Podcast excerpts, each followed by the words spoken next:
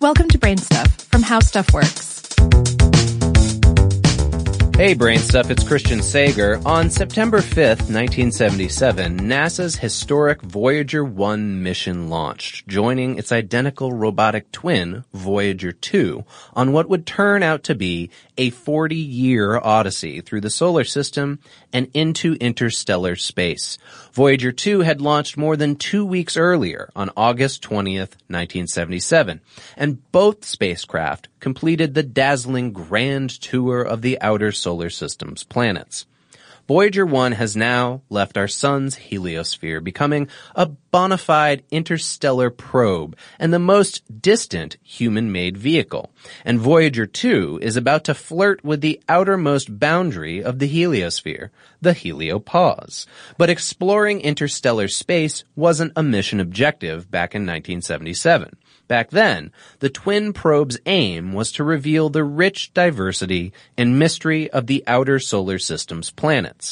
For Ed Stone, who has been project scientist for the Voyager since 1972, his favorite memory was the jaw-dropping discovery of volcanoes on Jupiter's moon Io in 1979. He said the eruptions on Io were the first direct evidence of active volcanoes elsewhere in the solar system. And he wasn't wrong. Both Voyager 1 and 2 changed our perspective of our solar system, revealing never before seen details in planetary atmospheres and revealing new discoveries about interplanetary space. New insights to Saturn's beautiful rings were gleaned and a huge diversity of moons swarming around the gas giants was revealed.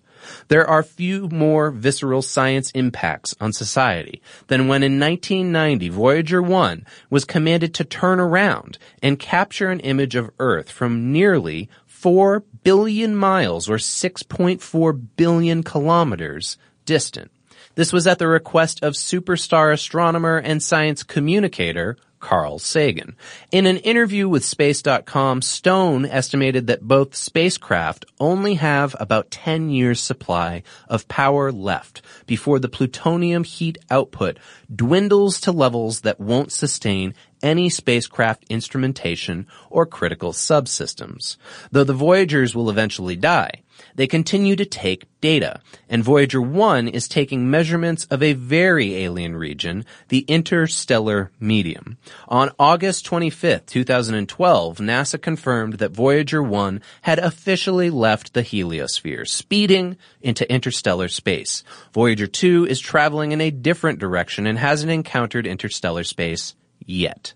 The mysterious outermost regions of the solar system have now been probed, and Voyager 1 was able to take measurements of the magnetic field and particle energies, important measurements that have allowed scientists a very privileged view of how our sun's magnetic field and solar wind particles interact with the space between the stars. So, after four decades of exploration, two spacecraft built from 1970s technology are still exploring, and a new generation of scientists are using them to carry out cutting edge research in a region of space that no other robot that we know of has ever experienced.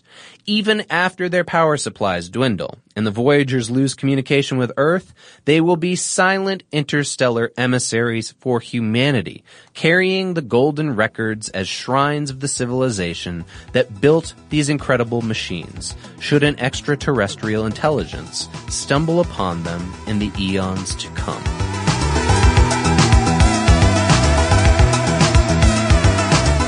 Today's episode was written by Ian O'Neill, produced by Dylan Fagan, and for more on this and other topics, please visit us at howstuffworks.com.